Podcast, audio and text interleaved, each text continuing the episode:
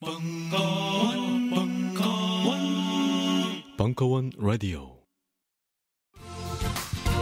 지난 몇 달, 우리 모두는 각자의 공간에서 최선을 다했습니다. 탄핵 다음을 이야기하는 사람들이 많습니다. 궁금해집니다. 무엇이 먼저일까? 남은 여정을 위해서라도 어쩌면 우리 스스로에게 그간 정말 수고 많았다고 응원하고 위로하는 시간이 필요하진 않을까요? 우아한 대한민국이 되기 위한 길고 긴 여정을 함께할 여러분들을 위해 벙커원에서 프로젝트를 시작합니다. 3월 매주 금요일마다 진행되는 우아한 대한민국 리빌딩 프로젝트. 괜찮아요? 많이 놀랐죠? 3월 17일 금요일 저녁 7시 사이다 트위터리언 역사학자 전우용 3월 24일 금요일 저녁 7시 안산치유공간 이웃 정신과 전문의 정혜신 아직 갈 길이 멉니다. 벙커에서 잠시 쉬어가세요.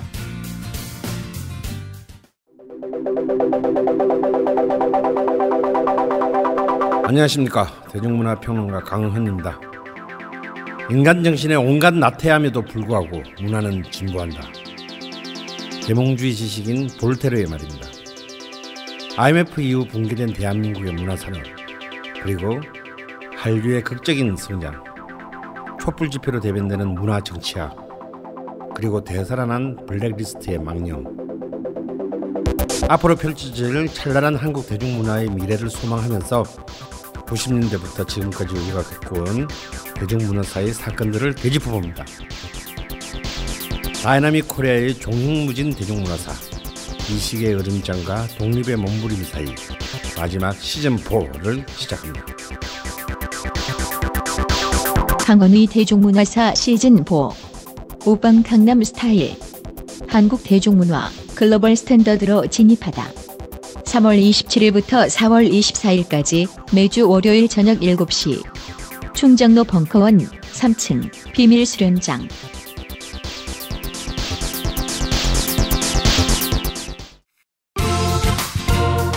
특별 편성 우아한 대한민국 리빌딩 프로젝트 철학 박사 강신주 다시 민주주의 2017년 3월 10일 강연 일부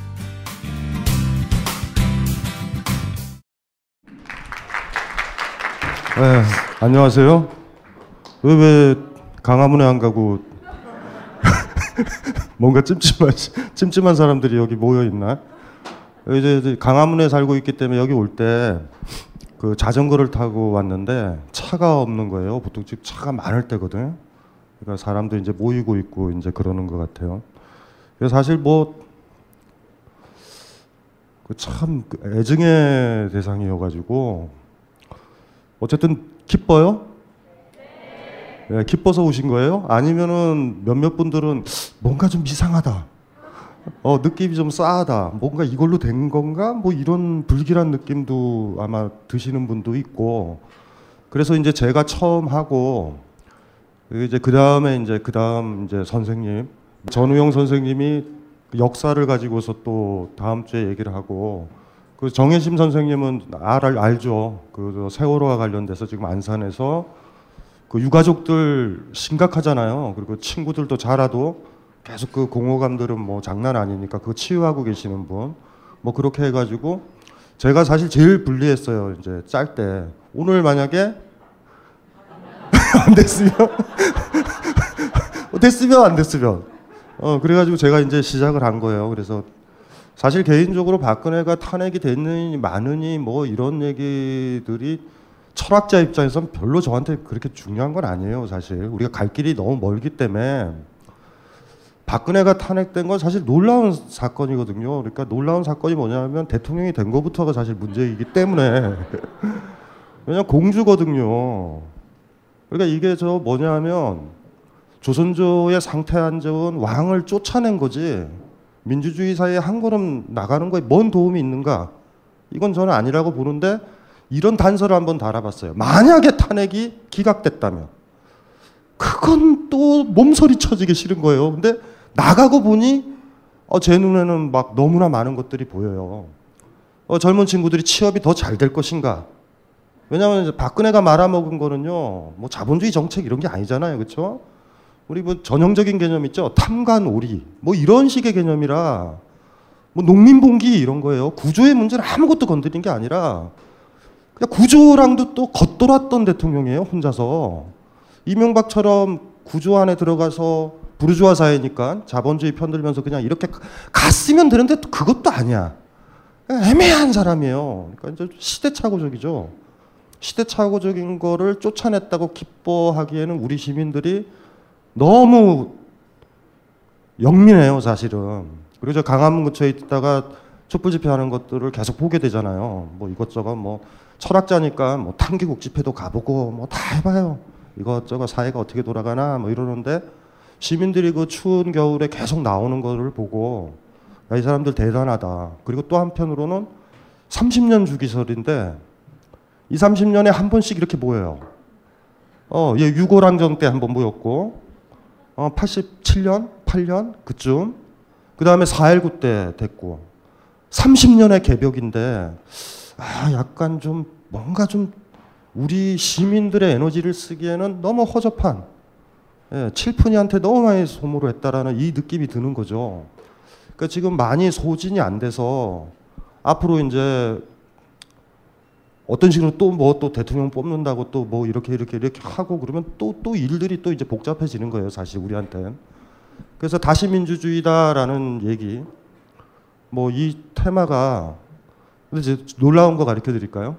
제가 그래가지고 이제 박근혜가 탄핵이 되디 안 되디 간에 지금 정치 철학 책을 집필을 하고 있는데 그걸 한참 하고 있다가 뭐 나름대로 사건도 정리하고 뭐 이렇게 글도 지금 쓰고 있고 세계화 이후에 정치는 어떻게 해야 될까 이것도 고민하고 있다가 저는 개무시한다라고 생각을 했어요 사실. 박근혜가 탄핵되디 말디 그냥 이- 이런 식으로. 근데 놀라운 사실을 정신분석학을 다시 공부해야 되겠어요. 제가 오늘 아, 새벽 있죠? 새벽 5시 6시까지 책을 봤거든요. 그러면 이제 자야 되잖아요 근데 놀랍게도 10시 45분에 깨는 저 자신을 발견한 거예요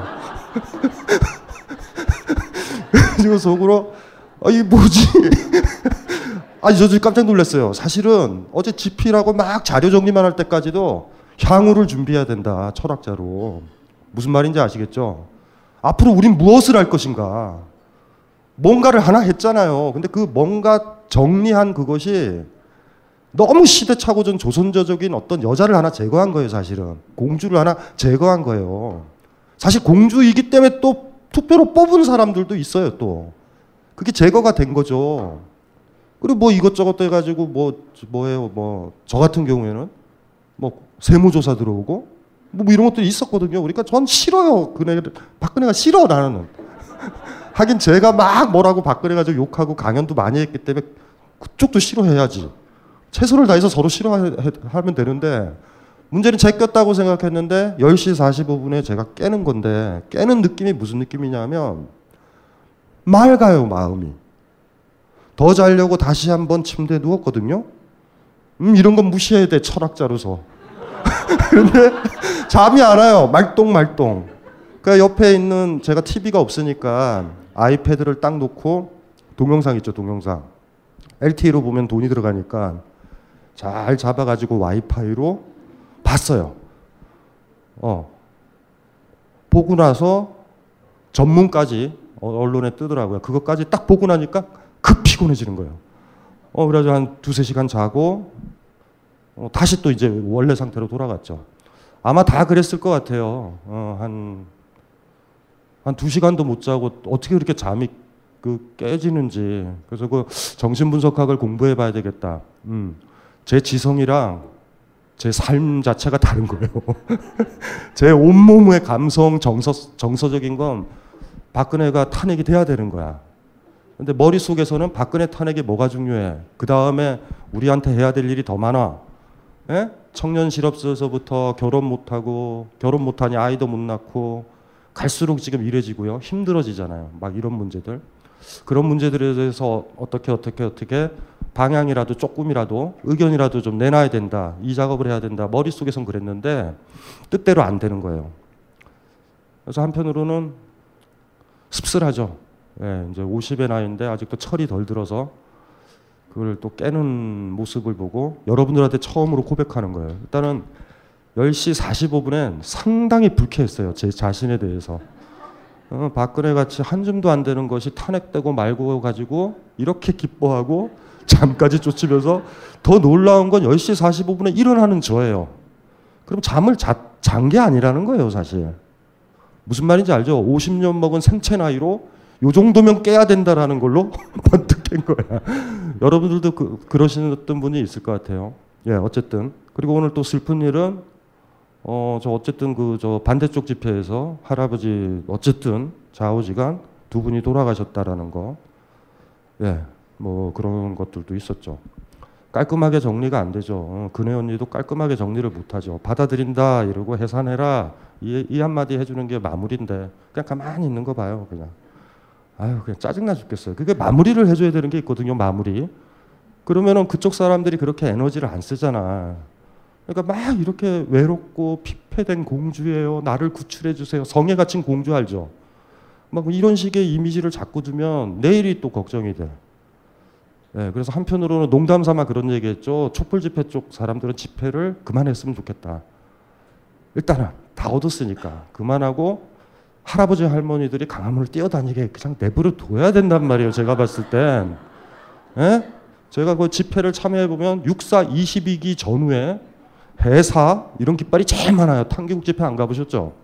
저는 잔미패도 가도 나이가 50대이기 때문에 어, 그들이 별로 거부 반응을 보이질 않아요. 물론 제 머리는 쳐다봐요.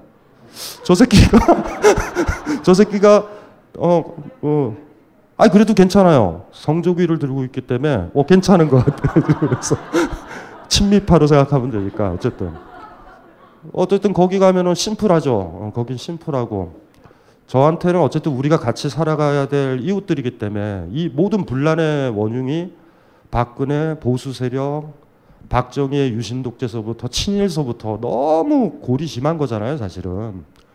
거기서 우리가 진짜 산산이 사실 쪼개지고 힘들어하고 뭐 이렇게 지금 부서지는 건데 참 이 얘기하기도 뭐예요. 지금 거꾸로 됐다고 합시다. 오늘 강의는 그렇게 시작하면 돼요. 만약에 탄핵이 기각됐다면 여러분들은 뭐 하실래요? 기각됐다면 강원에서 뭐 할 건데? 그거 물어보자. 예? 지금 여기 모인 건 가진 자의 여유죠? 강화문에 가서 뭐 하냐? 벙커에서 맥주나 마시자. 탄핵이 기각됐다면 뭐 하실 건데요? 어떻게 하실래요? 탄핵이 기각됐다면? 예? 싸울 거예요? 그 모습들이 탕기국 할아버지와 오버랩 된다라는 자각을 빨리 가져야 돼요. 우리가 생각해야 될 게 그거거든요. 정치 철학 뭐 다 여기가 개소리고 소수가 다수를 지배하잖아요. 소수가 다수를 지배할 때 가장 좋은 방법은 다수를 이간질시키고 경쟁시키는 거예요, 사실.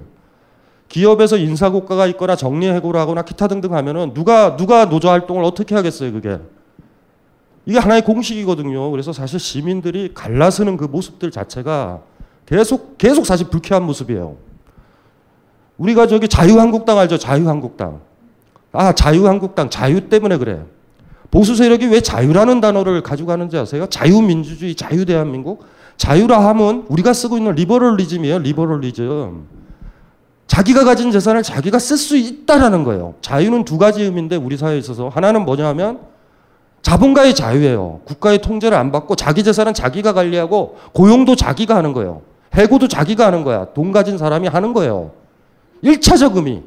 2차적으로 슬픈 의미가 뭔지 아세요? 여러분 우리처럼 되는 거예요. 자유노동자. 자유노동자가 뭔지 아세요? 취업을 해야 되는 거예요. 이곳저곳 취업을 해야 되는. 20세기 초반부에 여성들을 노동자로 쓰기 위해서 여성들을 자유롭게 만들었어요.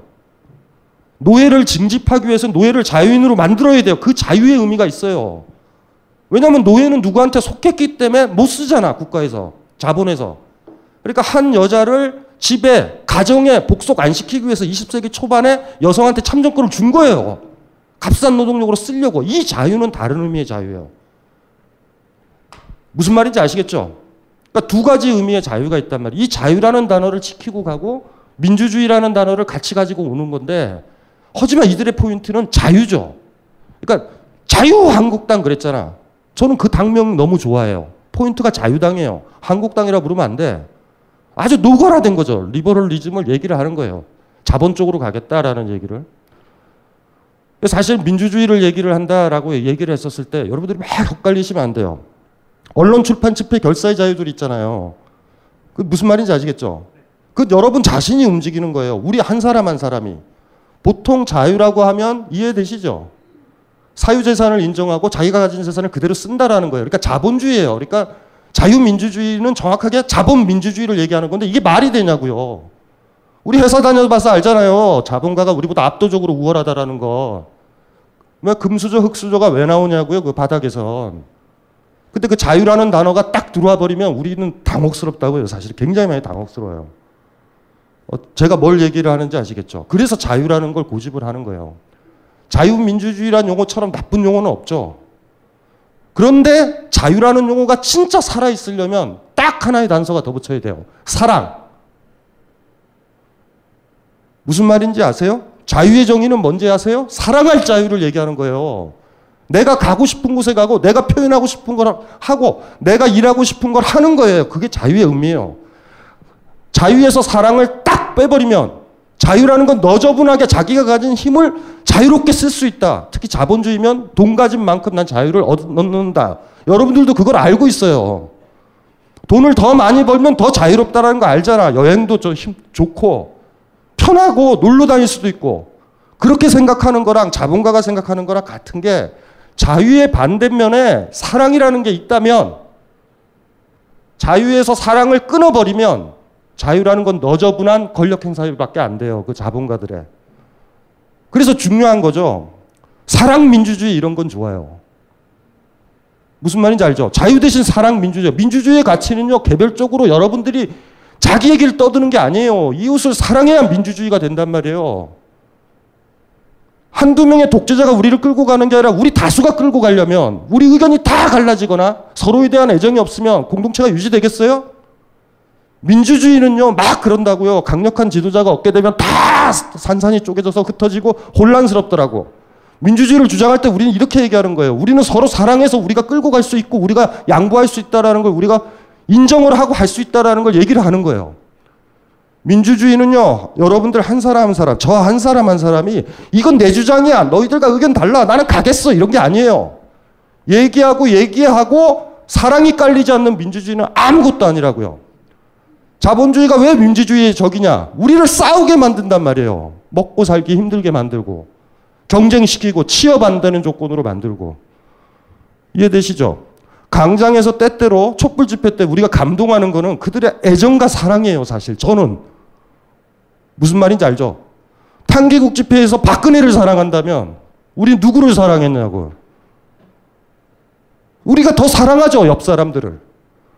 그 사실 집회 양쪽에 딱 가서 보면 이쪽은 하나의 거대한 공룡, 진격의 거인 아세요? 어, 그 안에 내가 타고 있는 것 같아요, 이게.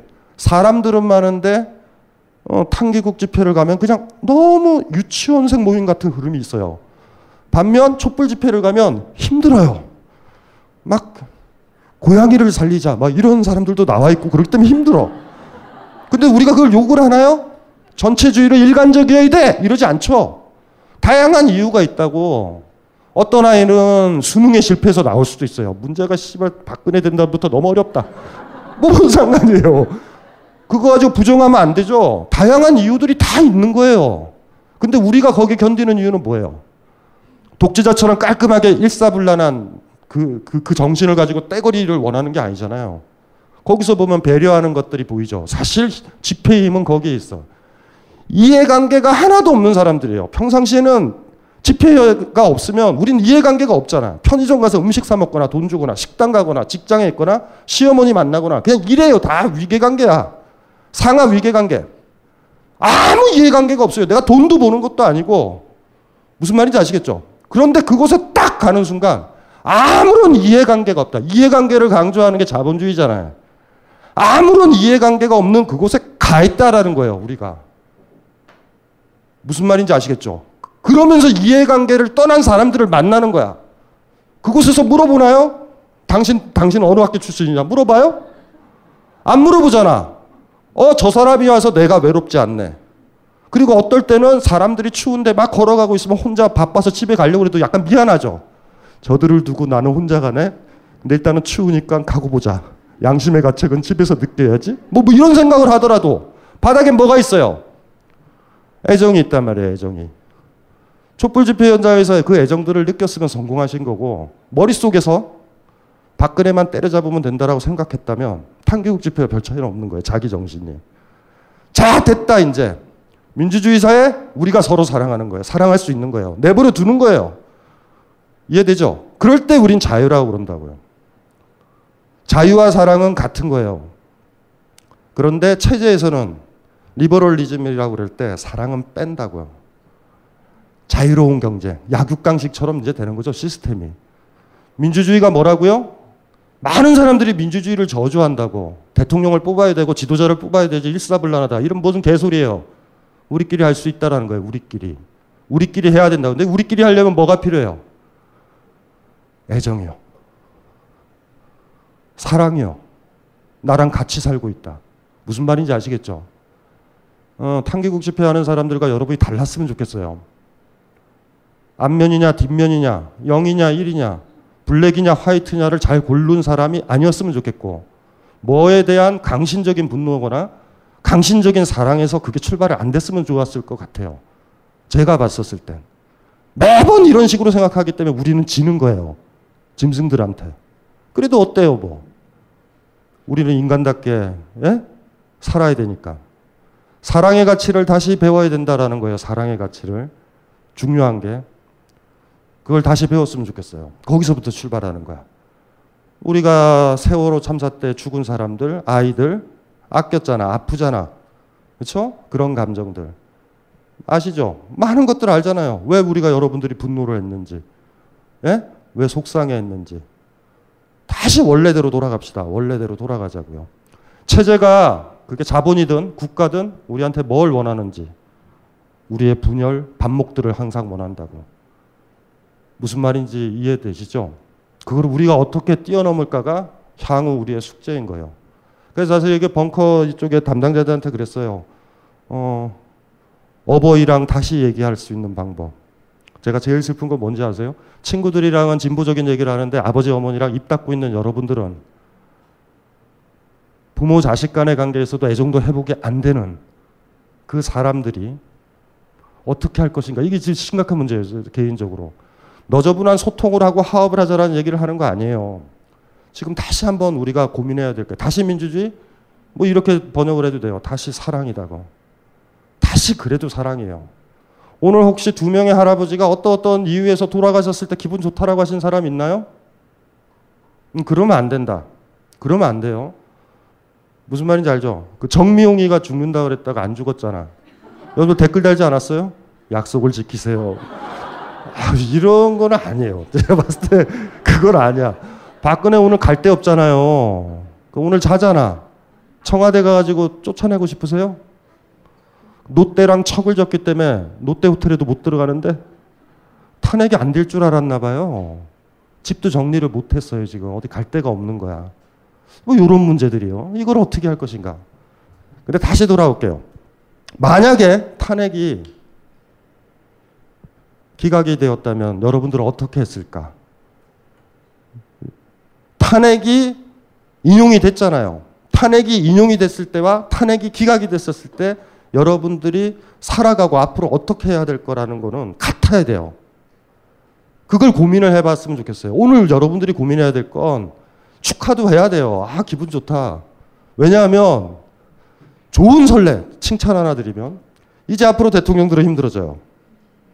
음, 웬만하면 탄핵으로 들어가요, 이제. 어, 남, 남자, 여자가 키스하는 것도 그렇지만 한 번이 어렵지. 두 번째서부터 쉬워요. 근데 이게 근해 박근혜가 만든 거잖아요. 예? 노무현 때. 이제 우린 쉽게 탄핵이에요. 절차가 탄핵. 그 하나 전례를 만든 것들은 괜찮은 것 같아. 근데 사실은 아침에 일어나가지고 그 판결문, 판결 이유를 딱 봤을 때 당혹스러웠어요. 많이. 재벌들의 재산권들을 침해했다. 그 너저분한 부르주아 법률이요. 자본가를 우월하고 사유재산을 우월하게 생각하고 어떤 식으로든 모이자 이제 경쟁에서 얻었던 것들을 긍정하고 있는 부르주아 법률이 따다닥 얘기해서 끝나는 거야. 하나도 없어요. 왜 고용이 안 되는지, 왜 취업이 안 되는지, 왜? 왜, 왜 자본한테 저렇게 막대한 자유를 줬는지 얘기는 하나도 없어요. 모르겠어요. 다음엔 또 어떻게 될지.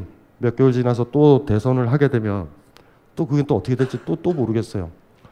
별로 변한 건 없어요. 그러니까 판결문들을 보면 무서워요, 사실. 철학자는 그걸 보거든요. 결과가 아니라 어떤 어떤 이유에서 이렇게 되냐를 보면 나중에 어떤 탄핵의 절차를 딱 밟아도 박근혜처럼 최순실만 없다라고 그러면 이명박도 탄핵을 안 받았잖아요. 굉장히 합법적으로 말아먹었기 때문에. 무슨 말인지 알죠? 국- 대통령이 세금 가지고 지가 알아서 정책으로 쓰면요 처벌을 못 해요. 물론 이제 나중에 4대강 조사를 해가지고 친인척 나오고 뭐 이러면은 뭐 괜찮아. 근데 친인척까지도 깔끔하게 정리를 했다라고 그러면 거의 처벌이 안 돼요. 우리 우리 우리 부르주아 법률이 그래요. 대통령한테는 우리 세금을 가지고 정책적으로 이렇게 이렇게 하도록 만들었잖아, 그렇죠? 예, 이해되시죠? 어쨌든 간에 막 그런 문제도 막 떠올랐어요. 그 딱 이런 식으로 생각이 났죠. 그 사실 전문을 딱 보고서 이런 이유로 자본가 얘기는 왜 나오는데 이건희가 뭐 안 받았나요? 안 받았어요? 삼성의 놀라운 의학 기술 알잖아요. 세습이 완료될 때까지 이, 이건희가 살아있잖아. 죽었는지 살아있는지 아직도 몰라요. 놀라운 의료 기술이에요. 잘못하면 한 2000년은 살 것 같아. 죽었다고 그러거든요. 그런데 살아있게 한 거예요, 지금. 무슨 말인지 알죠? 이거 굉장히 복잡한 문제니까. 혜택을 받았죠. 근데 마치 거기에 법조문에는 자본가들이 피해를 본 것처럼 얘기를 한다고. 근데 놀라운 사실은 또 뭐냐면요. 오늘 외신 보도 보셨죠? 가디언. 다음에 대한민국 국민들은 재벌에 대해서 공격을 할 거다. 저는 그렇게 보이지는 않아요. 재벌에 대해 공격할 거다. 이 가디언은 그렇게 예측을 하더라고. 우리 시민들을요 너무 높이 평가해요. 우린 박근혜만 제거하면 모든 게 좋으리라고 생각하는 좀 낙천적인 경향이 있는 사람들인데 무슨 말인지 알죠? 판결문에 있죠. 재벌이 자본가가 피해자인 코스프레가 정확하게 들어가 있어. 무슨 말인지 알죠? 와, 어, 힘들어요. 사실 그런 것들 읽어보면 부르주아 법률 내부에서 부르주아적 사회잖아요. 우리가 자본주의로 지탱하는 이 사회적 조건에서도 박근혜는 하자가 있는 대통령이라서 잘렸을 뿐이란 말이에요. 그런데 이 자본 우선적이고 이, 이 그쵸 자본가 우선적인 이 법률에서 헌법화에선 앞으로 여러분들의 고용과 여러분들 계속 노동을 팔도록 만들고 저임금으로 만들고 취업이 안 되는 이 대통령이 나와도 절대 탄핵을 못 시킨다라는 거예요. 이 법률화에선 헌재가 뭐를 여러분들한테 줬나요? 우리한테 변한 거 하나도 없을 거예요. 이 잔치가 끝나고 나면 뭐가 남을까요? 다시 또 똑같아 변한 게 없어요. 대통령만 변하는 거예요. 누가 더 변하겠지. 다시 우리가 고민해야 될 게 그거예요. 뭐를 이뤘을까? 그 냉정하게 평가를 해봐야 돼요. 우리가 뭘 달성했을까? 하지만 또, 또 슬프게도 이런 거야. 만약 탄핵이 기각됐다면 굉장히 아파요, 저는. 화가 났을 것 같아요. 근데 탄핵이 됐다 그래도 흡족하지 않아. 히딩크가 생각나요. 여전히 나는 배고프다. 여러분들도 배고픔을 느꼈으면 좋겠어요. 여기 테마가 다시 민주주의잖아요. 다시. 다시 민주주의. 우리는 왕조적인 한 상태 안 좋은 공주로 자라왔던 자기 아버지 독재자죠. 독재자는 왕이니까. 그걸로 공주 노릇을 해서 공주 노릇을 계속했던 칠푼이를 하나 제거를 한 거예요. 이명박을 제거하지 못했잖아. 4대강 사업에서 지금도 물고기가 힘들어하고 있잖아요. 그렇죠? 예? 아니, 뭐 아무 문제도 없다고. 그거에 대해서 우리가 뭐 하지도 못했다고. 사실 그 이슈 가지고 100만 명이 강화문에 모일 수 있을까? 우리 그렇게 많이 모였었던 사람들이요. 다음에 친자본적인 정책이 나와서 마치 비정규직 생기고 이러는 것처럼 그런 정책이 나왔을 때 천만이 나올까? 김호준이랑 이런 얘기를 했어요. 김호준이랑. 김호준이 옛날에 나는 꼼수다 기억나죠? BBK 사건 기억나? BBK? BBK 사건 이해하시는 분 손 들어 봐요. 정확하게. 없잖아. 김호준이랑 얘기를 한 거예요. 우리가 그러니까 박근혜 일은 너무 심플하다. 어, 정상적으로 사극을 봤었던 어, 어, 국줄자라면 어, 국민학교 요새 뭐라 그러지 초등학교 초등학교 졸업자라고 그러면 다 이해하는 분노를 느끼는데 BBK는 헷갈린대요. 뭐 돈이 막 분류되고 환산되고 막 김호준이 화 화가 화나더라고. 이명박 그걸 아는데 자기가 이렇게 물어본대요. 그럼 정확하게 김호준한테 세뇌돼서 이명박이 나쁘다라는 아는데 왜 나쁜지는 잘 이해를 못한대 잘. 그럼 또 다시 얘기를 한대. 근데 박근혜는 너무 편하잖아요. 너무 심플하죠. 중고등학교도 초등학교도 알잖아요. 말도 안 되게 뭐, 뭐 여러 가지 우리가 밝혀진 것처럼. 그래서 이제 우리가 또 고민을 해봐야 되는 거예요. 그러니까 일, 차적으로는 그렇게 고민하죠. 탄핵이 안 됐다면, 그러니까 탄핵이 기각됐다면 여러분들이 취할 수 있는 마음과 태도와 탄핵이 됐잖아요. 그게 일관적으로 만드셔야 돼요, 당분간. 무슨 말인지 알죠? 그게 같아야 된다고. 그게 분열돼 버리면 여러분들은 끝난 거예요. 마치 영화 기억나시죠? 트루먼 쇼. 트루먼 쇼 마지막 장면 기억 안 나요? 짐 캐리가 탈출했을 때 온 시민들이 아 잘됐다 자유를 얻었다. 그 다음 제스처가 뭐예요? 채널 돌리잖아. 씨발 이제 리얼리티 보라이티 어딨냐? 우리 그렇게 요 짧은 시간이 지나갈 수도 있어요. 차라리 우리가 고민해야 될 거 이런 것 같은 것 같아요. 탄핵이 기각됐다면 나는 어떻게 했을 건가? 부르주아 헌법과 법률을 공격하는 데까지 갔었을 것인가? 무슨 말인지 이해되시죠? 말도 안 된다, 이게. 대한민국의 모든 권력은 국민으로부터 나오는 게 아니라 법으로부터 나오고 법 만든 새끼들이 나오는구나. 대한민국 국민 중에 누구도 지금 헌법 전문이나 법률에 개입했던 사람이 없단 말이에요, 다. 그런데 어떤 대법관 하나가 갑자기 그렇게 얘기해. 법은 국민의 뜻이라고. 사실 어떤 점에서는 황당하죠. 제헌 법률 우리가 저 우리가 대한민국 정부가 수립됐을 때 만든 헌법에 국민이 몇 명이나 개입했어요 도대체. 아직도 몰라요 여러분들. 여러분들 저 헌법 이렇게 읽어보면 몰라. 뭔 말이지? 무슨 말인지 이해되시죠? 우리는 우리는 합의한 적이 없어요. 근데 갑자기 법을 지켜야 국민의 뜻을 따른다라는 이 묘한 논리가 하지만 여러분들의 힘이에요. 만약에 탄핵이 헌재로 넘어간 다음에 여러분들이 우리 시민들이 그 집회의 장소에 계속 안 나갔다면 그 힘을 안 보여줬다면 전혀 다르게 평가될 수도 있어요. 이거는. 근데 오늘 또 묘한 미봉책을 봤어요. 마치 헌재가 우리 시민들의 뜻을 반영한다라는 제스처를 취하면서 다시 한번 미봉을 한 거예요. 음, 이 미봉책이 얼마나 갈지는 모르겠어요. 우리가 고민해 봐야 될 게 그런 것 같아요. 여러분들이 반성해야 될 거. 개인적으로 아세요. 아니 가까운 사람이랑 얘기했으면 좋겠어. 탄핵이 기각됐다면 나는 어떻게 했을까? 정확하게 그걸 고민을 많이 하면 탄핵이 된 지금 나는 무엇을 할 것인가가 나올 것 같아. 그게 분열이 돼 버리면 우리도 우리는 나중에 어떻게 되냐면 지금 하나의 거대한 스펙터클 쇼에 손석희가 총감독하고 김어준이 조연출로 출연하는 이 전체적인 쇼 속에 우리가 들어가 있는지도 몰라요. 그리고 트루먼 쇼처럼 다시 세상에 뭐가 침몰하든 비행기가 떨어지든 간에 무슨 말인지 알죠? 해고가 되든지 간에 청년 실업의 문제가 더 가중되든 간에 등록금이 더 오르든지 간에 어, 우리는 무관심할지도 모를 것 같아요. 시위와 집회의 장소는요 놀랍게도 교육의 장소야. 책에서 못 배웠던 것들을 가르쳐줘요. 우리가 모이면 뭐를 할 수 있다라는 거. 또 한 가지 좋은 얘기 덕담. 제가 지금 덕담은 하고 있죠 계속. 예? 덕담 하고 있죠. 음, 덕담을 더하면 여러분들 자식들은요, 최소한 여러분들 자식들은 민주적인 시민이고 강화문 광장에 나올 아이가 탄생한 거예요.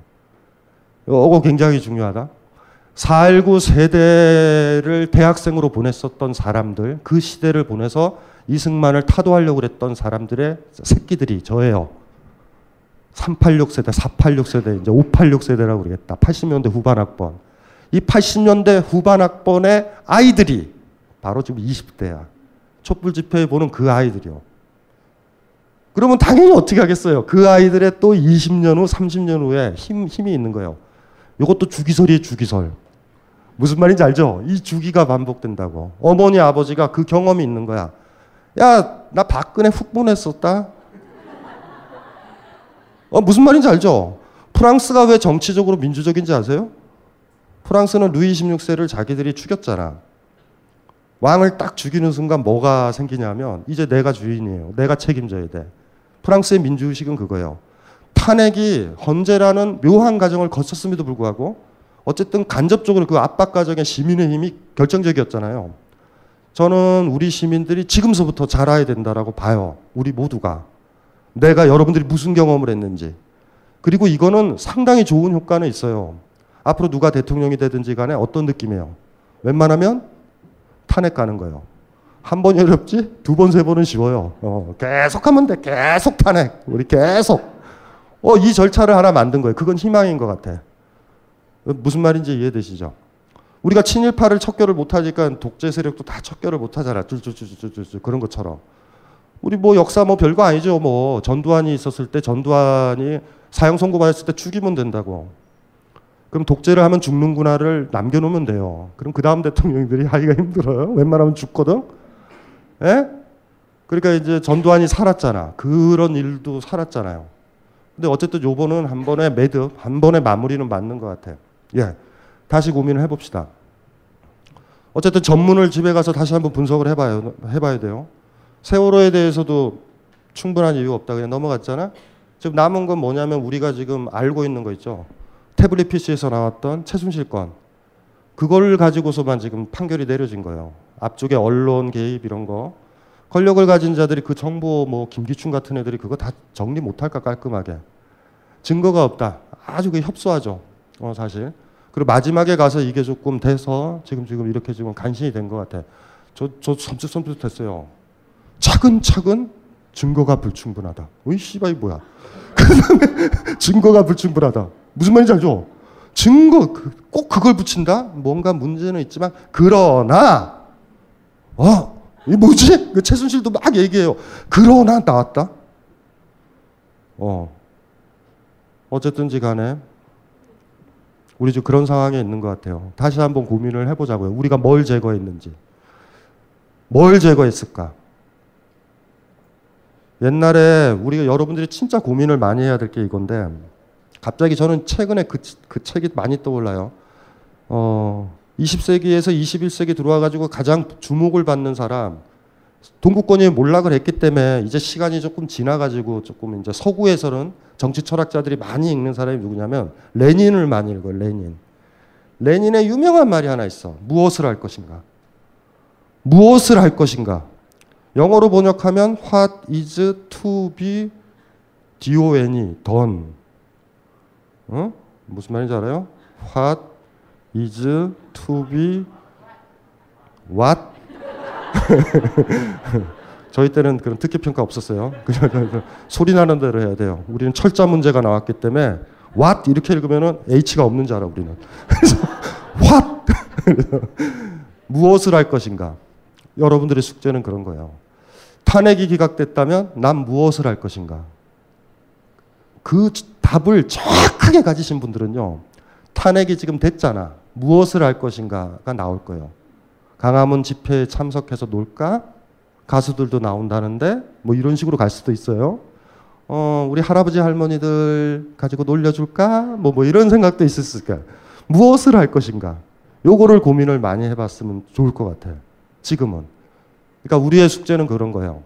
탄핵이 기각됐다면 난 무엇을 할 것인가? 어디까지 할 것인가? 헌법재판소의 결정도 부정할 수 있을 것인가?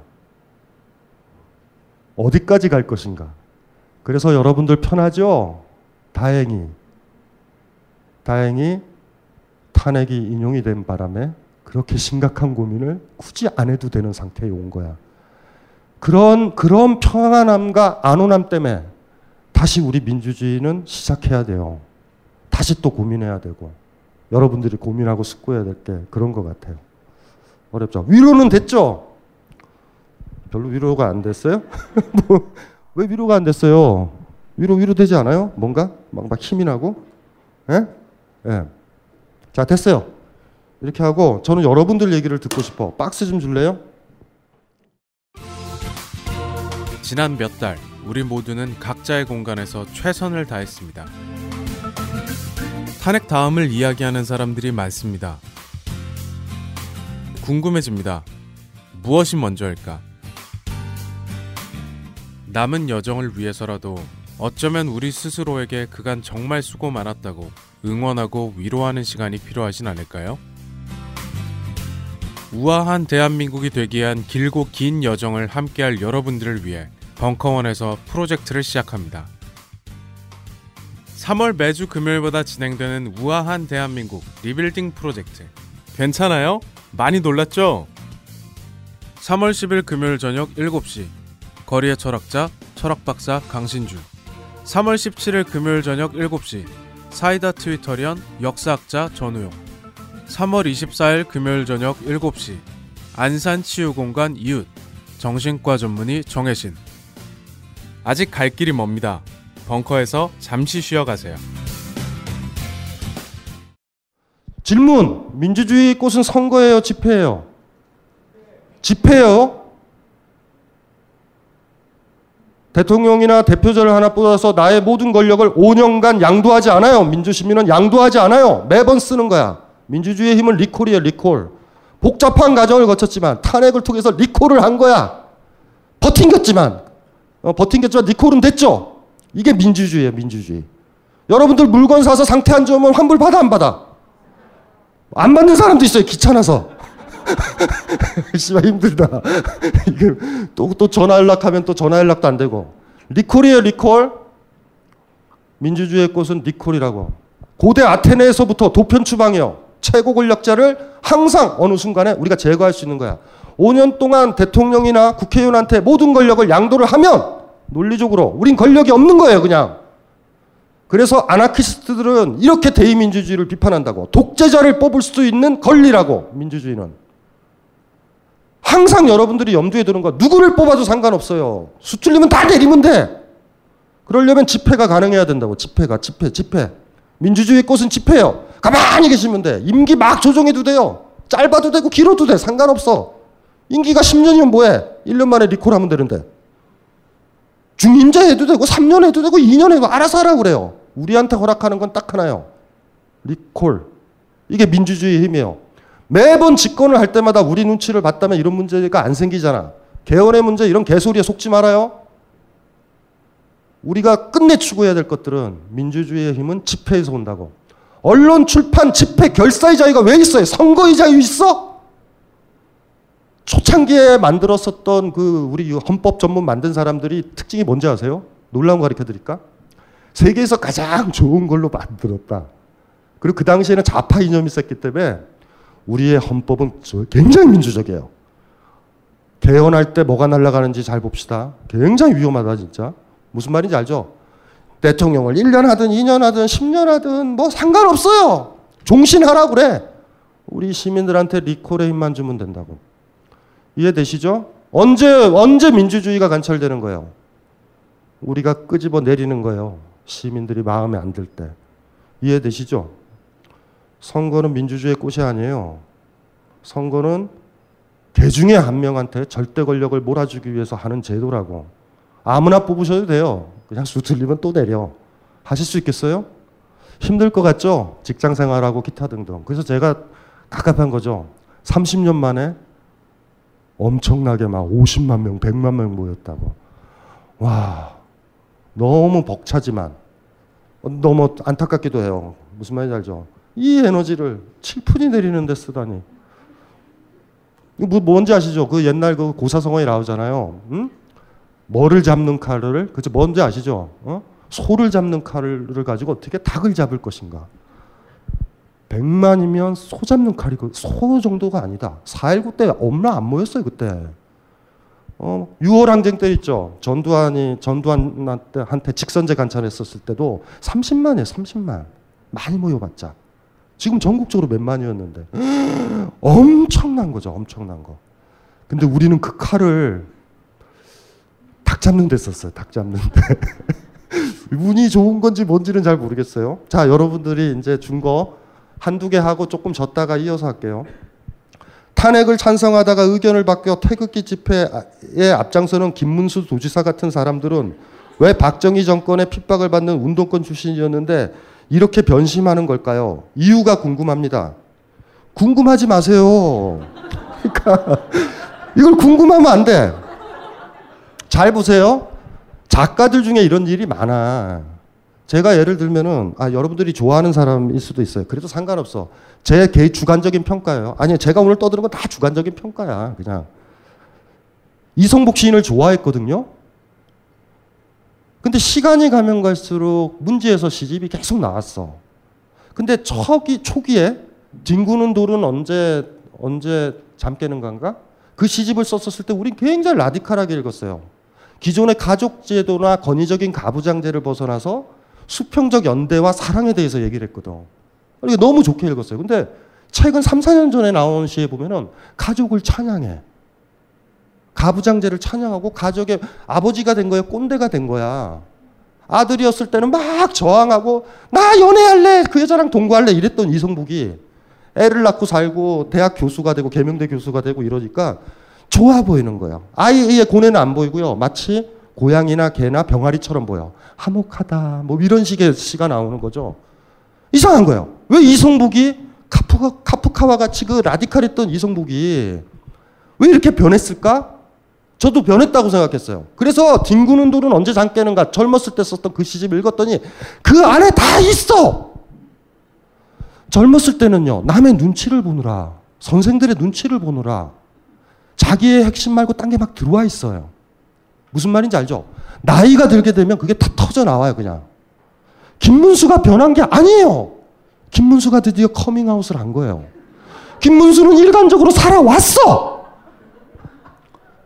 박정희 정권 때 시위를 했었던 사람들 있죠. 그 사람들의 가장 큰 발상 바닥에 뭐가 있냐면 계몽주의가 있었다고.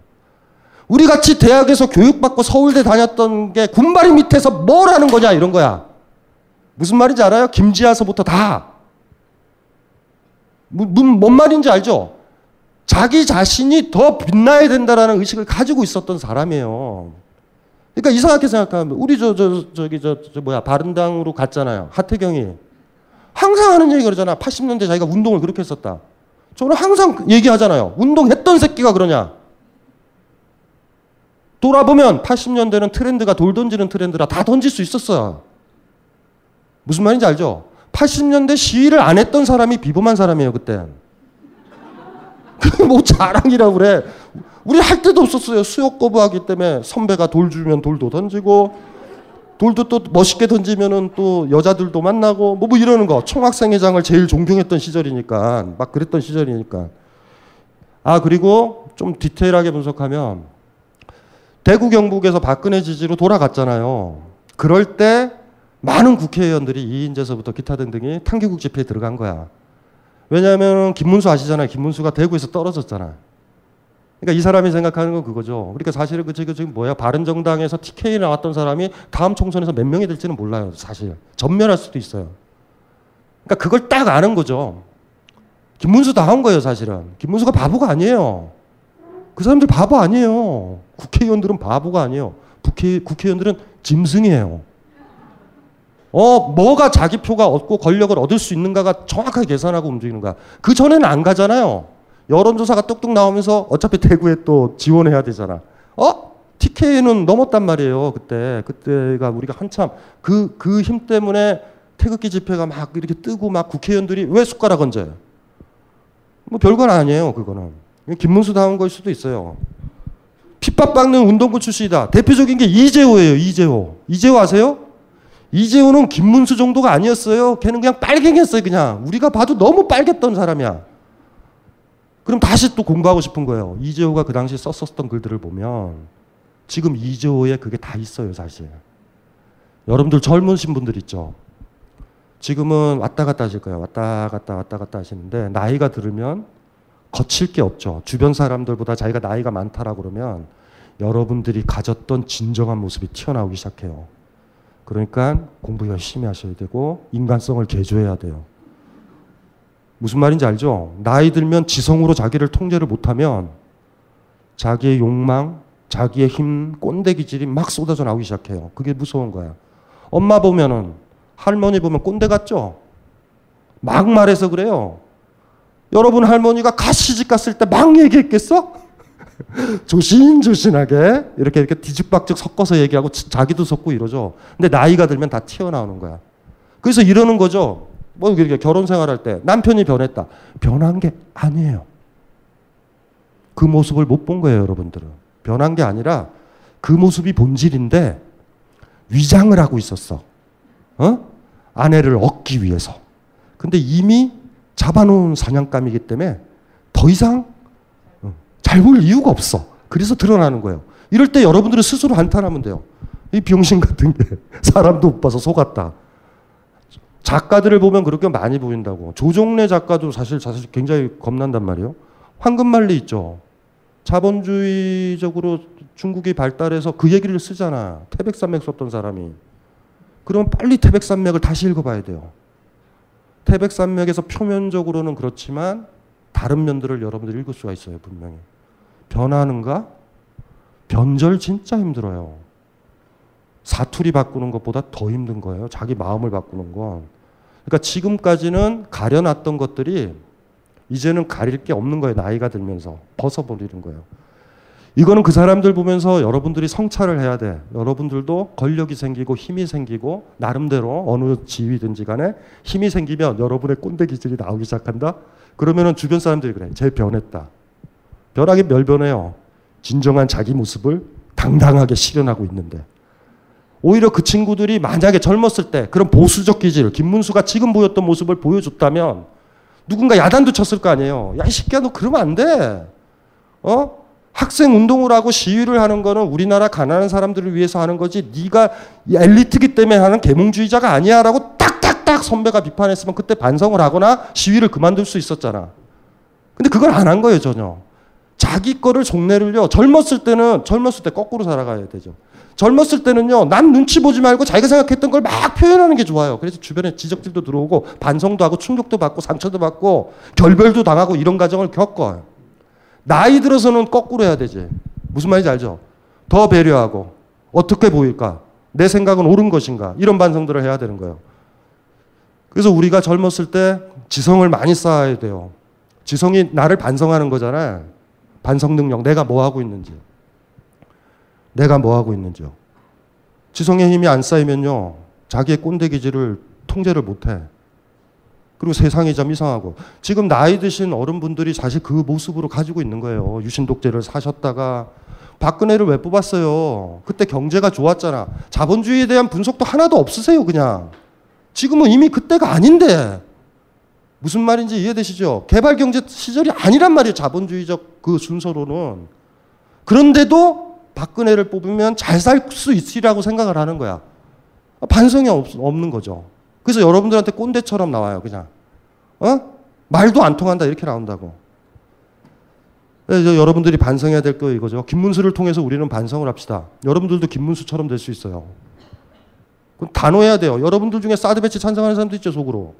나중에 김문수 되는 거예요. 속으로는 그렇게 생각해. 자기가 권력자인 거예요. 뭘 지켜야 돼. 뭐 이런 생각을 가지고 있는 거죠.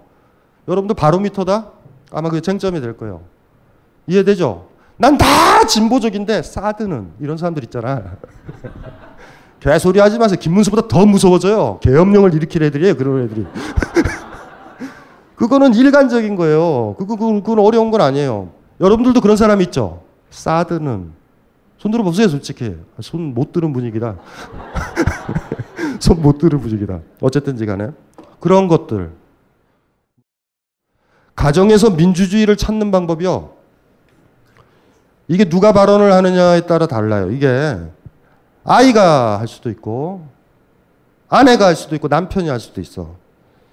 이분 누구예요? 아니, 그냥 크게 얘기를 해봐. 부인이에요? 남편? 에? 본인이에요? 아버지 뭐?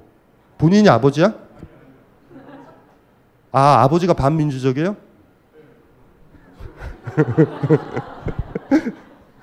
민주주의의 원리는 민주주의의 원리는요 이사를 갈 때 들어간다고 이사를 갈 때 아버지가 자기가 직장 문다고 그냥 가 그럼 자식은 어떻게 돼요 지금까지 사귀었었고 썸 타고 있었던 애랑 다 헤어져야 되는 거야 그걸 고려를 안 해 누가 내가 이 사람의 자유를 인정하고 저 사람을 주인으로 인정하고 민주적 주체로 인정한다는 거 이 사람이 사랑할 자유를 인정하는 거예요 불가피하게 갈 수는 있겠지. 하지만 굉장히 그걸 보드, 보드, 보듬어 주고 이제 움직여야 되는 거야. 가정에서의 민주주의가 뭐라고요? 또 사랑과 자유가 또 나오는 거야. 이해되죠? 예. 네. 내가 이 사람을 사랑하는 거는요, 이 사람이 사랑하는 걸 내가 사랑하는 거예요. 얘 가 내 아들이야. 얘가 아들인데 내 생각 같아서는 절대, 절대 그렇게 살면 안 되는데 자꾸 재즈 음악 하겠다 그래. 재즈 음악. 음악성도 없어요. 나 닮아서. 내가 봐도 나가라. 이럴 때 있죠. 이럴 때. 이럴 때 있죠. 무슨 말인지 아시죠? 이럴 때. 이럴 때 내가 내 거를 밀어붙이는 거잖아. 근데 지금 재즈가 좋은 거예요. 잘하냐 못하냐 효율의 문제가 아니야. 좋은 걸 해야 되지. 그러면 얘가 사랑하는 걸 내가 사랑해주면 이 친구는 받아요. 그게 민주적인 사회예요. 민주주의가 권리의 문제와 손해의 문제라든가 이해관계의 문제, 이해를 법정에서 완화하고 이런 건 민주주의가 아니라고 제가 그랬잖아요. 민주주의는 우리끼리 가야 되니까. 우리를 지배하는 최종 신급이 법이 있고 헌법이 있고 재판관이 있으면 민주주의가 아니에요. 법이 지배하는 거지. 법치주의는 민주주의랑 상관없어요. 아무. 우리가 항상 법을 바꾸면 되는 거야.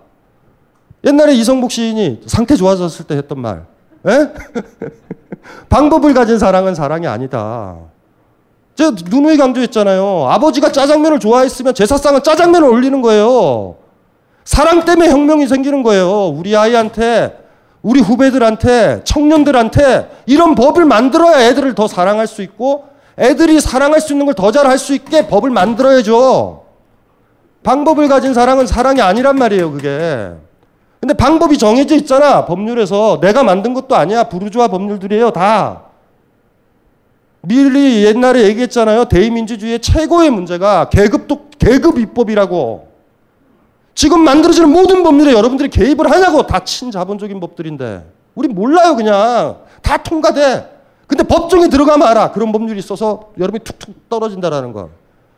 혁명은 어디서 와요? 사랑에서 온다고.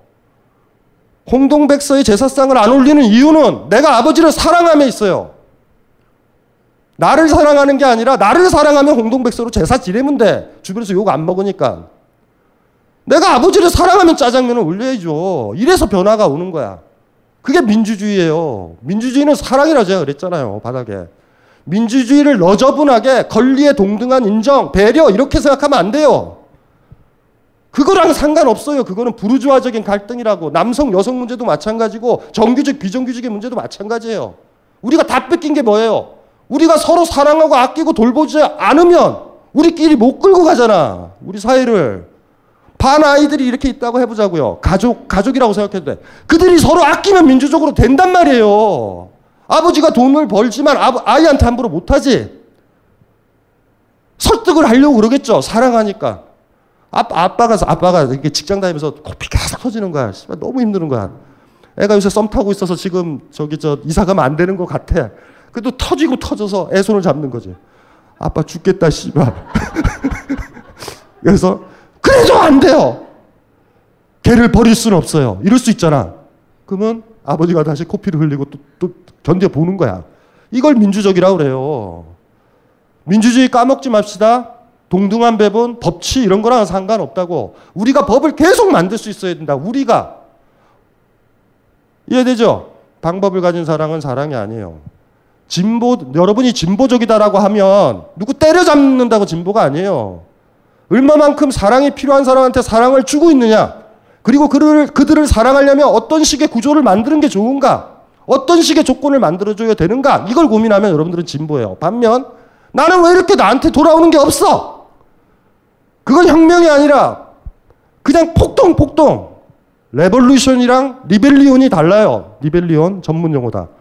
반란, 폭동. 혁명은 바꾸는 거예요, 시스템을. 어디서 온다고? 세상에 불만이 있어가지고요. 세상에 불만이 있어서 투덜투덜하고 쟤만 죽이면 돼. 이런 거랑 누구를 사랑하는 거예요. 얘를 사랑하는데 사랑 못하게 하니까 얘를 제거하는 거는 괜찮다고. 엄마가 이렇게 집회에 나와야 되는 거예요. 교육제도가 너무나 더러워서 애랑 내가 여행도 못 다닌다. 그 집회에 나오는 거지. 그리고 저 박근혜라 박근혜 욕하는 거예요. 나가라! 씨발! 사랑 좀 하게 내버려둬. 이해돼요? 요 힘으로 가지고 했다면 여러분 진보예요, 진짜. 나만을 생각한다면, 나의 이득을 생각한다면 자본과 여러분들은 무슨 차이가 있어요? 자본가들을 우리가 왜 짐승으로 보는지 아세요? 이익을 탐하기 때문에 짐승으로 보는 거잖아. 우리가 그들보다 나은 이유는 인간적이다라는 거예요. 물론 인간적임도 이상하게 생기는 거야. 아버지가 물려놓을 유산이 없기 때문에 별로 갈등도 없어. 아버지한테 원하는 건 부채를 좀 안 남겼으면 좋겠습니다. 뭐 이 정도예요, 우리는. 돈이 많고 이득을 탐하게 되면 나오잖아요. 또 질문 또 하나자. 촛불 집회 나갔을 때 누구를 사랑해서 거기를 나갔나요?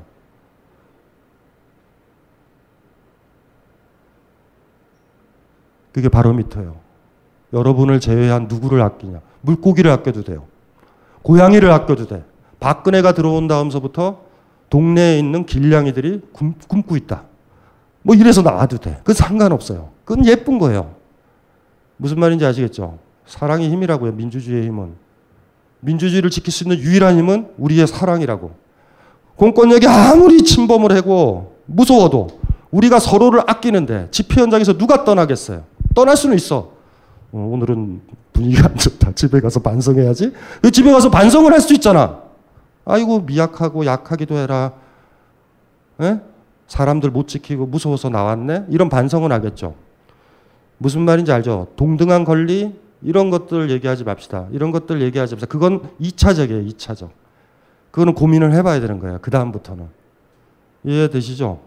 우리의 힘은 사랑이에요. 그래서 민주주의자들은요, 진보주의자들은 반전이라고요. 전쟁을 원하지 않아요, 우리는. 무슨 말인지 알죠? 체제나 권력자들은 갈등, 자본가들은 경쟁시킨다고.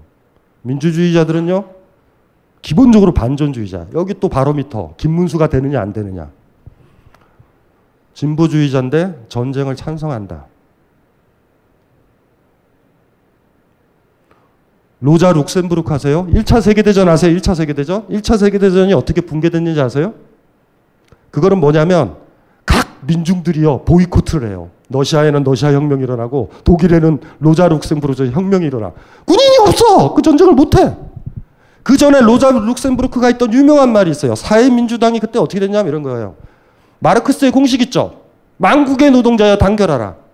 근데 사회민주당 애들은요, 사회민주당 애들, 독일 사회민주당 아이들은 어떻게 생각했냐면, 전쟁 중이니까 지금은 망국의 노동자가 단결하면 안 되고 국가를 위해서 충성하자. 이렇게 얘기를 했다고. 그때 우리 붉은 노자 있죠. 노자 룩셈부르크라는 그 여인네는 이렇게 얘기한다고. 평화로울 땐 망국의 노동자여 단결하고, 전쟁 시에는 망국의 노동자여 싸워라. 이게 무슨 개소리냐. 어, 이게, 이게 진보의 한 잣대예요. 무슨 말인지 알죠? 우리는 인간에 대한 사랑으로 갈 거라고. 그리고 우리가 누군가를 싸운다면 딱 이유는 하나요. 우리의 사랑을 가로막으면. 내가 아이랑 같이 못 있고, 가족이랑 생활 잘 못하고, 야근에 지쳐가고, 너무나 아이가 학교로 돌아갈 때, 아이를 위해서 뭐를 하셨어요, 그래? 집회 현장에 나가죠. 교육부에서 뭐를 해야죠. 사랑이 힘이에요. 무슨 말인지 이해되시죠? 그럼 뭔가를 바꿔. 뭔가를 바꿔요? 음, 그러면 좋을 것 같아. 가정에서 민주주의를 찾는 방법이요? 이렇게 이제 되물어 볼 수 있겠다. 아버지를 사랑하세요? 그러니까. 그러니까 저러면 이제 너저분한 이득, 이득 다툼이 되는 거야. 우리 서로 사랑해줘야 돼요. 아끼고. 얘기해 볼게요. 여론조사가 민주당 대선 후보 여론조사가 정확한 것인지 아닌지 정말 잘 모르겠습니다. 여론조사에 대해서로 얘기를 할게요. 이것만 외워둬, 이것만. 통계학 있죠. 통계학에 대한 불문율이에요. 이거 외워두면 어디 가서 유식하다는 얘기를 들어. 통계는, 아, 이거 얘기해도 되나? 아, 요새 그렇게 검열이 많아졌냐면, 뭐라고 얘기하면 하도 공격을 많이 해가지고요. 이상하게 오해하시면 안 돼요. 어. 오해할 가능성이 많아. 어, 좀, 좀, 그러니까 두 가지 명제 중에 하나만 먼저 얘기할게. 통계를 통계를요. 통계를 완전히 긍정하면 지지율이 몇 프로다 몇 프로다 긍정하면 예, 남에게 속기 쉽고 통계를 완전히 무시하면 무지하기 쉽다. 통계학의 불문율이에요. 그 사이 어딘가 잡아야 돼요. 무슨 말인지 이해되죠? 멋있지? 통계를 맹신하면 남에게 속기 쉽고 무슨 말인지 알죠? 통계에 대해서 완전히 부정하면 무지하기 쉬워요. 같은 얘기예요, 사실은. 잘 생각을 해봐야 돼요, 통계에 대해서. 그리고 또 하나, 예측도 아니고 뭣도 아니에요. 박근혜한테 사로잡혀 가지고 모든 사람들이 여권의 표들이라든가 뭐 안희정서부터 뭐 기타 등등 표들이 남분분하잖아요. 조금만 일주일 지나면요 완전히 뒤집어져요 지금 지금 건 다 리셋이라고 보시면 돼 박근혜한테 박근혜를 대통령으로 만들었잖아요 한 천만 표가 그 표들이요 박근혜 때문에 있어서 앞으로 누가 나올지 이거 신경을 안 썼단 말이야 이분들이 조금 정신 차리면 이제 표들이 몰리기 시작하는 거야 그 지금은 몰라요 지금 전혀 몰라 그러니까 조금 이따 보자고 조금 있다가 그러니까 지금 탄핵이 왜 좋냐면 60일 안에 대통령을 뽑아야 되잖아 어 그냥 후루룩 뽑는 거예요, 그냥. 후루룩 대충 대충 어, 저기 저, 저, 저 누구예요? 어쨌든 김문수가 안 되면 되잖아요. 어. 우린 그런 거를 그런 거를 희망하면 돼. 한 번요. 민주당 후보들을 모두 만나보셨는데 어떠셨나요? 이 방송에서 SBS에서 이렇게 했는데 편집을 너무 많이 했어요. 근데 저 제가 받은 느낌은 이거예요. 빨리 정치 철학을 써서 항상 리콜할 수 있는 시민의 역량을 키워야 되겠다. 요게 제가 정치 철학을 지필 들어간 이유가 딱 그거 하나요. 음, 그렇게 해야 되겠다라는 거. 그리고 뭐 아유, 이거는 지금 이제 이제 조금씩 이제 대선 들어가는 거잖아요. 네, 그러니까 뭐 알아서들 하세요. 뭐 아무나 뽑아도 된다라는 건 겸허히 말씀드려요. 어, 아, 진짜요. 아무나. 그거 얘기할까요? 자본주의의 제일 큰 핵심적인 딜레마가 뭔지아서 자본주의는 탐욕의 구조라 그랬잖아. 자본주의가 여러분들한테 회사를 다니면 돈을 주잖아. 돈을 주는 이유가 뭐예요? 그 돈으로 자본가들이 만든 여러분들이 만든 아니면 타 회사에서 만든 제품을 사는 거야. 이해되세요? 자본가의 욕망은 이거야. 여러분들 풀어봐요. 내 회사의 사람들은 가급적 안 뽑거나 임금을 적게 주고 싶어. 그런데 자본가들이 원하는 건요. 다른 회사 사람들은 많이 고용하고 임금을 많이 주고 싶어. 많이 받았으면 해. 이해돼요? 풀어봐요. 이제 경쟁적으로 자기 사람들한테 안 뽑으려고 그래. 그럼 경기가 침체되잖아요. 물건을 안 사니까. 이럴 때 막 오만 얘기가 나오는 거예요. 무슨 뭐 산업 매차 혁명이다. 무슨 정부가 개입해서 국민 세금으로 누구를 고용시켜서 그 돈으로 물건을 사게 만든다고 만들어봤자 여러분들의 삶은 좋아지지 않아요. 자본가들의 수익이 창출되지. 자본가들은 이렇게 고민해요. 유사 이래로 내 사람들한테 왜냐하면 모든 물건을 사는 그 돈은 자본가들로부터 나온다고 월급으로 자본주의 시스템은 우리가 그 안에 들어가 있는 거예요. 자본가의 고민은 이런 거야. 나는 가급적 임금을 안 주고 싶고 고용을 안 하고 싶어. 그런데 상대방 회사는 그러면 안 돼. 왜냐면 그들이 돈을 많아야 내가 만든 제품을 사니까. 디플레이션은 그래서 오는 거예요. 무슨 말인지 알죠? 어? 계속 떨어지는 거야. 세계화의 후유증이 지금 우리나라에 나타나는 거예요. 그러면서 고용을 안 하는 거예요. 자, 어떡할래, 여러분들이? 이 대답에 모든 대선 후보들은 친자본적인 정책으로 대답을 해요. 정부가 해서 그 경제적인 것들 해가지고 고용을 창출하면 뭐예요? 그 돈으로 어디로 가, 그 돈이? 소비로 가고 상품으로 들어가는 거예요, 다. 자본은 불리는 거예요, 다. 정책은 똑같아요, 사실은. 어떻게 하면 그 자본의 이기적인 탐욕을 통제할까? 자본은 맹목적이잖아요. 동물 같다고 이득이 있으면 막 움직이잖아. 그래서 한 사회의 지도자는요, 자본이 가진 그 머리 없음에다가 뇌를 심어줘야 된다고요. 이 방향을 이렇게 가야 된다. 통제할 수 있어요, 국가에서. 그거 하려는 사람들 없어. 물론 그거 하려고 그러면 빨갱이가 돼요. 개인의 사사로운 재산에 대해서 개입해야 되잖아. 이익에 대해서. 이게 사실은 여러분들한테 다시 민주주의에서 핵심적인 테마야. 항상 그 문제를 고민하면 돼요. 그, 그 화두를 고민하면 대선 후보들의 경제 정책이 뭔지가 딱 나와요. 어, 무슨 소린지 알죠? 정상적으로 호황일 때는 나도 고용을 하고 물건이 막 나가니까 상품이 막 나가니까 얘도 고용을 해요. 무슨 말인지 알죠? 경기가 세계 경제가 세계화 이후에 미국에서 한번 뚝 떨어진 다음에 한번 경쟁이죠. 한번 디프레션. 경제가 위축이 된다는 건 그런 거예요. 이제는 나는 안 뽑고 이쪽에서 뽑았으면 좋겠어. 상대방 회사에서 직원을 더 뽑았으면 좋겠다는 이유는 뭐예요? 이들이 그 가진 돈으로 내 물건을 사야 되는 거야. 그래야지 나한테 이득이 남잖아. 근데 이쪽은 병신이 아니잖아요, 지금. 경기가 안 좋은데. 떨어지지. 자본주의는 지금 이렇게 침체되고 있어요, 전 세계적으로. 그래서 미국에도 그 상태 안 좋은 새끼가 대통령이 됐잖아. 무슨 말인지 알죠? 자본은 외출, 유출을 막는 거야. 왜 그쪽에다가 돈이 딴 데 쏟아지는 거야? 이 자체적으로 쏟아지자라는 거예요. 우리도 잘해봤자 뭐예요? 뉴딜 정책이 뭔지 아시겠죠? 예전에 했던 거 루즈벨트가 했던 게 공공사업에서 한 다음에 돈을 줘 월급을 주잖아요. 그 월급 가지고 뭐 사요? 물건을 사는 거야. 상품들을 사게 되는 거예요. 우리가 돈이 있어요. 물건 사잖아. 그런데 그 돈이 어디서 나오냐면 국민 세금에서 나오는 거예요. 근데 지금 대선 후보들의 정책은 거의 같아. 다 그런 식이야. 제가 딱 봤을 때 자본을 또 불리려 주는 거예요. 제도적으로 그냥 해버리면 되거든요. 그냥 그거 뭐 어려워. 예? 예? 법인을 없애도 되는 거잖아요. 어떤 회사를. 300명 뽑아. 아, 요러진 않아요. 어, 요러진 않아. 그러니까 기껏 해봤자 무슨 공적 사업을 한다든가 공무원 수 많이 늘리잖아. 아, 또 하나의 방법이 있어. 군대를요, 그거 해도 돼. 그것도. 직업군인제로. 무슨 말인지 알죠? 모병제로 하면 되는 거야. 그것도 생각할 거예요. 공무원 수를 늘리고 있잖아요, 정부가. 공무원 수를 늘리면 그들이 월급을 받잖아. 그게 국민 세금이잖아. 그 돈 가지고 물건을 사. 그럼 누가 이득이 남아요? 삼성이나 얘네들이 이득이 남는데 우리나라 회사들이 다국적 기업이 너무 많이 들어와 있잖아요. 그것도 외국으로 유출돼. 자본으로.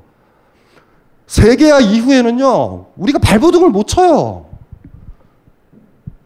예를 들면 지금 좀 한번 보세요. 전체적으로 삼성이 우리나라의 전체 고용 인구 중에서 몇 프로인데 우리 50%가 안 된다고 한국인이 2, 30%밖에 안 돼요. 제가 알기로는.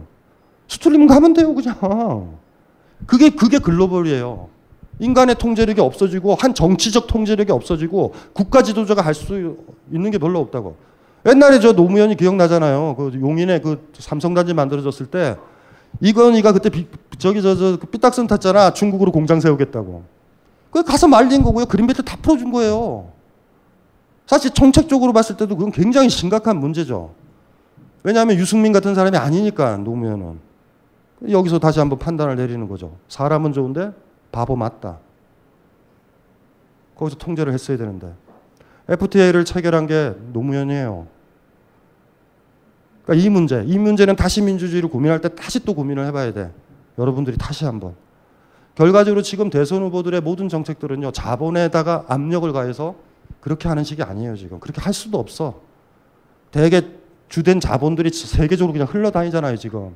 옛날에는 우리나라 국가에만 주로 있었으니까 통제를 할 수 있었거든. 환경 조사를 한다든가 뭐 해서 이렇게 압력을 가할 수도 있었다. 근데 지금은요 전체 고용 인원의 한 60% 70%가 삼성은 외국에 있다고 다. 무슨 말인지 아시겠죠? 물론 이재용이 외국으로 가진 않아요. 왜냐하면 우리나라는 만만한 나라라 상속세를 해결할 수 있어요. 로비 써서. 미국에서 이재용 같이 저렇게 날뛰었다면 거의 그냥 거의 감옥 가요. 제가 봤을 때. 우리 사회 남루함 중에 하나예요. 사람들이 막 삼성을 공격하면 본사를 다 미국으로 간다. 안 간다니까. 왜냐하면 우리나라는 만만한 나라예요. 대충 쇼 붙이면 상속세도 별로 안 내고 이렇게 자기 기득권을 유지할 수 있고 정부가 도와줘서 지배 구조를 확보하게 해준단 말이야.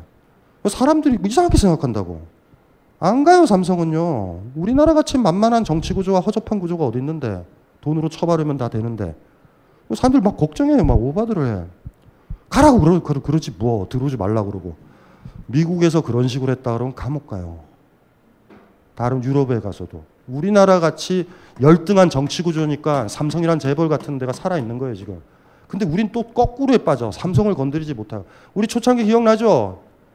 이재용 구속 못했던 거 재판관이란 뭐 자본주의를 걱정해요. 그냥 일단 잡아들이면 되지. 근데 그렇다고 우리가 여러분들이 저기 저기 저기 저기 뭐야 여러분들이면 그냥 감옥에 쏙 가잖아. 아니, 아니 여러분들은 태어나자마자 구속이 될지도 몰라요. 그냥 구속 상태. 음. 그래서 그 나중에 정책을 보실 때 그걸 잘 봐야 되는데 먼저 숙제는 그런 거야. 자본주의 구조에서 즉 depression 상태가 뭔지 아시겠죠? 내 직원들한테 조금씩 돈을 주고 상대 쪽 회사는 많이 고용하고 임금도 많이 줬으면 좋겠어. 근데 이 상대편도 그렇게 안 하죠. 이걸 depression이라고 그래요. 지금 그 상태에 전 세계적으로. 그럴 때 국가가 개입할 거라고. 그러니까 영국에도 브렉시트 됐잖아. 이해되죠? 미국도 상태 안 좋은 애 됐잖아. 우리도 다음에 대선 후보들 대부분이 정책이 별 차이가 없어요, 사실. 국민 세금을 거기다 꼬라박을 거야. 어떤 식이든지 간에. 근데 그 꼬라박은 건 좋아. 여러분들이 공무원을 더 늘리는 거죠. 좋죠. 직업 군인으로 다 뽑는다고 생각해봐. 부양가족이 3명이면 굉장히 많잖아. 임금도 세지고 이런다고 생각하고 연금도 준다고 하면 몰릴 거잖아요. 그러면 그 돈으로 물건들을 살 거 아니에요. 뭐 이것저것 좀 사고. 근데 그게 누구한테 가? 자본한테 가는 거야. 와 이렇게 황당해지는 거죠 메커니즘이. 결과적으로 지금 상태는 그런 상태는 아니에요. 뭐 근데 다들 그러잖아요. 정부가 그 환경을 조성해서 세금을 투자하고 그 돈들이 어디론가 들어가는 거야 이렇게 쑥쑥쑥. 무슨 말인지 아시겠죠? 현 사회에서 민주주의, 자본주의 사회에서 민주주의를 생각할 때 제가 얘기했던 거 디프레션 상태 어떻다고 자본가는요? 가급적 내 직원들을 적게 뽑거나 임금을 적게 주지만 그들의 욕망은 다른 회사들은 많이 뽑고 임금을 많이 주기를 원해. 근데 이쪽도 안 해. 그러면서 경기는 침체되는 거예요. 고용은 계속 줄어들고 청년들은 취업 안 되지. 자, 이럴 때 어떻게 할 것인가? 장밋빛으로 얘기를 하는 대선 후보가 나올 거예요. 우리가 오면 경기가 다시 살아날 거야. 살아나기 뭘 살아나요? 어. 그닥 신뢰하지 않아요. 그저 개인적으로. 어. 야, 그 다음에 이거 하나만 더 읽고 좀 쉽게 시작할게요. 우리나라는 보수와 진보로 나뉘어서 왜 이렇게 분열되어 있는 걸까요? 그리고 국민 통합을 할 수 있는 방법이 무엇인지 궁금합니다. 통합을 하지 마요. 통합을 좀 하지 맙시다. 통합하지 마요. 통합. 왜 이렇게 통합을 하려고 그래요? 왜 여러분들이 분열이 됐던 이유는 남북 대립 때문에 그래. 이 세상에서 제일 중요한 정치 철학 입문서가 뭔지 아세요? 진격의 거인이에요. 벽. 기억나요? 저 멀리 거인들이 있으니까 이쪽이 이쪽이 어떻게 돼요? 통제가 되죠. 이쪽이 반란의 기미가 있으니까 거인들을 시켜서 벽을 뚫어서 거인이 공격하게 하지. 슈미트라는 독일의 정치 철학자가 했던 말, 정치적이라는 게 뭐예요? 적과 동지를 나누는 거야. 남과 북이 대립이 되어 있다라는 이 구조가 그대로 안으로 계속 대립으로 지금 들어갈 거예요.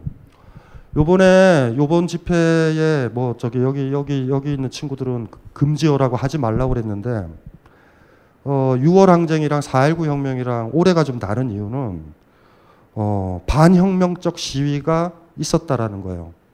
탄기국 중심으로. 우리가 갈라서기 시작한 거예요. 옛날에는 시위를 한다라는 건 억압받는 대다수 사람들이 권력과 싸웠었잖아. 근데 이제는 우리랑 같은 이웃이고 같이 밥 먹는 아버지일 수도 있고 삼촌일 수도 있는 사람들, 나이 든 사람들이랑 이렇게 싸우는 거야, 우리끼리. 무슨 말인지 아시겠죠? 그러니까 권력과 가기 전에 이들, 이들한테 걸려요, 한번. 무슨 말인지 알죠? 그래서 사실은 지금 시위가 희망적인 것도 있지만 좀 절망스러운 건 반혁명 시위도 가능하다라는 걸 처음으로 나왔어요. 6월 항쟁 때는 우리 학생들이 시위하는 걸 싫어하는 사람들이 그냥 집에 있어. 시위로 직접 나오는 건 완전히 달라요. 사사건건 시위가 이제 그렇게 일어날 수 있는 분위기가 만들어져서 제가 처음에 그런 거예요. 민주주의 원칙을 다시 고민해야 된다. 지금처럼 이렇게 하면 나중에 되면 할아버지 할머니들이 좀 가라앉겠지 이런 게 아니라 이 갈등 구조가 굉장히 많이 생길 수 있어요. 그리고 우리가 계속 갈라지게 되면 권력까지도 이루지도 못해. 무슨 말인지 알죠? 여러분들 이렇게 변하자라고 했는데 하지 말자 이러는 사람이 있으면 옆에서 막 붙으면 어떻게 돼? 부대끼면. 이쪽에 에너지 소모를 다 하는 거지. 권력은 위해서 지네들끼리 싸운다. 오늘 한교안도 그러더라고. 실질적으로 집회에 참여하는 수를 보면 촛불 집회가 압도적이잖아. 근데 그걸 보고서 다양한 애국심을 다 가지고 있습니다. 통합을 했으면 좋겠어요. 황교안이 그러더라고.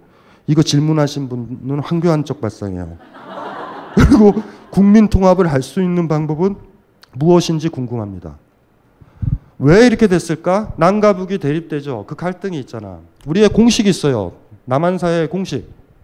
우리 사회가 민주적인 정부고, 그쵸? 민주적인 정부면 북쪽과 관계가 좋아. 우리가 건의적인 정부가 되면 북한과는 대립 구도가 그려져요. 이건 공식이야. 거꾸로도 돼요. 강력한 건의를 행사하고 싶으면 적을 설정하면 된다고. 대동단결해야 되잖아요. 무슨 말인지 알죠? 그러니까 이 공식은 분단 국가이기 때문에 생긴 너저분함인 거예요. 이것이 국내로 딱 들어오면 어떻게 돼요? 지금은 사드 문제라든가 북한의 핵무기 뭐, 뭐 이렇게 되고 이렇게 되고 위기다라고 하는 사람들 있잖아. 그 위기 때문에 그래 이런 국정농단서부터 반민주적 사태를 놔둬야 되냐 이런 사람들이 있는 거잖아요. 무슨 말인지 알죠? 그런데 우리 사회가 민주적이 되면 북한과의 관계는 부드러워져요. 그건 공식이에요. 우리 저 1945년 이후에 이 한반도의 역사를 보시면 알 거야. 보수 세력이 집권을 했었을 때 북한과의 관계는 다 끊어져요, 다. 아이고, 그네 언니도 다 끊어버렸잖아요, 그냥. 다. 개성공단서부터 다 날려버렸잖아. 그 제스처예요, 제스처. 그런 식으로 하는 거예요, 그렇게. 그러니까 근데 그것이 옛날에는 거치였었는데 지금은 우리 시민들이 갈라섰다라는 거예요. 그리고 이게 시작일지도 몰라요. 여기 강의 들으시는 분들이 해야 될 게 그거야. 대나무 아시죠? 대나무처럼 쪼개지기 시작하는데 한번 이게 파죽지세 아시죠? 나중에 쫙 쪼개진다. 그럼 우리는 권력과 싸우기보다 이웃과 싸우는 형국이 되면 야 이거 대량 난감이다 진짜 철학자로서 걱정되는 게 그거예요. 그래서 제가 강조드린 거예요. 민주주의는 사랑이다. 왜 우리만 사랑해요? 이러지 말고 또 이럴 거야.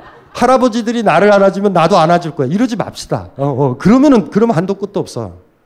그래서 사실은 제 개인적으로는 내일 저 촛불 집회 강하면서 크게 한다 그랬잖아. 예, 잔치처럼 나는 안 했으면 좋겠어요 그냥. 그래서 할아버지 할머니들이 그냥 강화문을 강화문에 못 가시잖아. 그분들은 계속 못 갔어요 몇 개월 동안. 세종대왕을 못 만지셨다고. 그러면은 예를 들면 집회를 우리가 바꾸는 거지 저쪽에다가 응? 시청 쪽으로 강화문 괜찮다고. 무슨 말인지 알죠? 아예 집회를 안 해도 괜찮은 거야. 나는 그런 자세들이 필요하다고 봐요 지금은.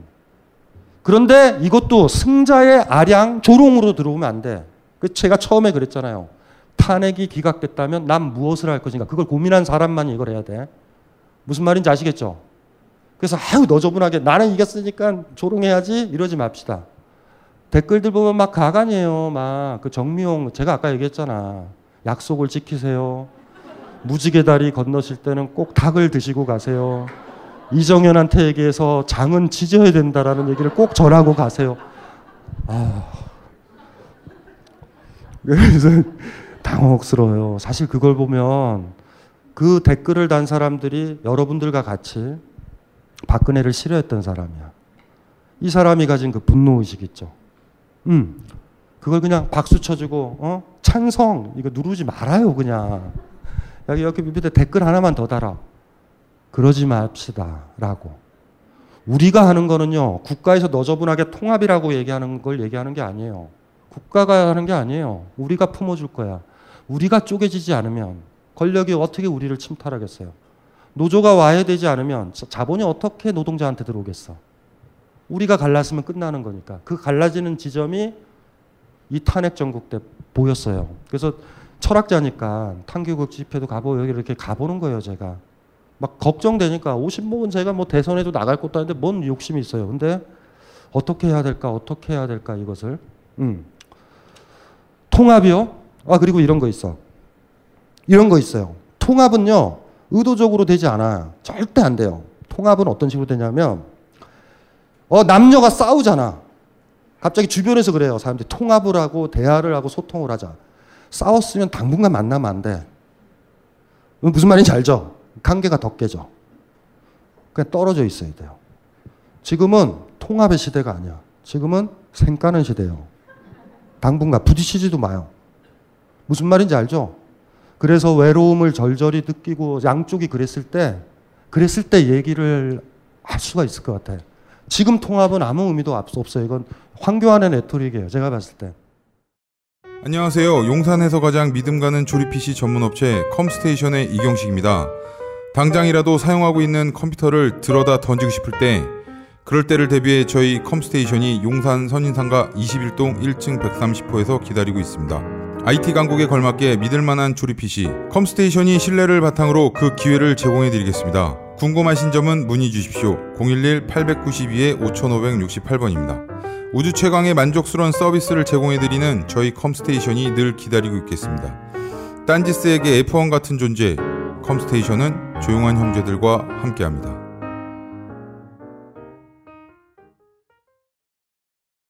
벙커원, 벙커원, 벙커원 라디오.